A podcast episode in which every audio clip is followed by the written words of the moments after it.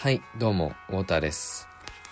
今回は海外サッカーのダービーマッチについて話したいなと思います。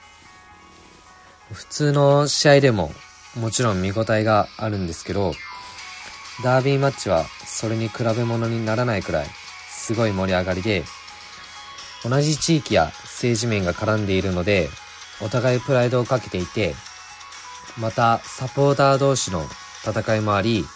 世界の注目度も非常に高くなっています。特に世界で一番有名なのがエル・クラシコで、スペインの二大巨頭であり、世界最高のクラブ同士である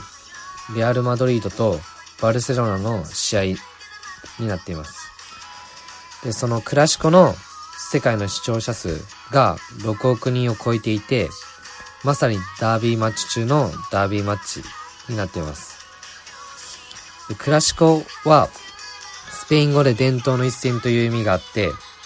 なんで伝統の一戦という風に呼ばれるようになったかっていうと、政治的な面が大きく関わっていて、レアル・マドリードはスペインの首都マドリードを拠点としていて、バルセロナはスペインのバルセロナのカタルーニャ州を拠点にしているんですけど、カタルーニャ州はもともとカタルーニャ連合王国として独立していたんですが、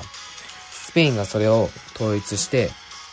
内戦などを得て自治権を獲得して、スペインの自治州となった背景があり、さらに常に優勝を争うクラブ同士ということもあって、世界が注目する試合となっています。さらに、この両クラブっていうのは、移籍市場でも世界を引っ張る存在になっていて、たびたび選手の獲得で争うこともあって、移籍市場のクラシコとも呼ばれることがあります。また、クラ、この両クラブの直接の移籍はタブーと言われていて、いわゆる禁断の移籍で、移籍した例がいくつかあるんですけど、どれもファンから反発されて、特に反発が激しかったのが、ルイス・フィーゴの移籍で、フィーゴは当時のバルセロナの中心選手で、バルセロナの象徴として愛されていて、2000年にバルバロンドールという年間の世界最高の選手に贈られる賞を受賞するなど、まさにキャリア絶頂期にレアル・マドリーノに移籍して、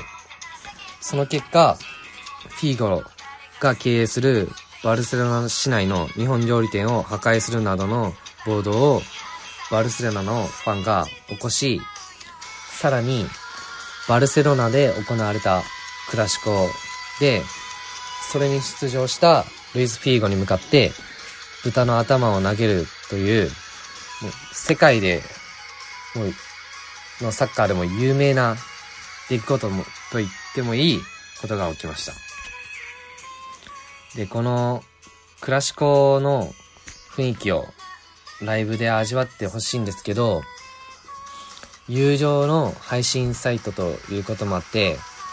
なかなか見れないと思うんですよ。なので、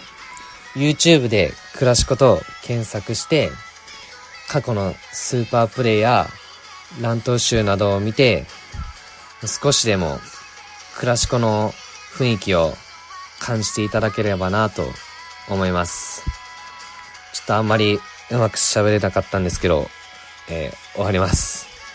あれ、ご清聴ありがとうございました。太田でした。さよなら。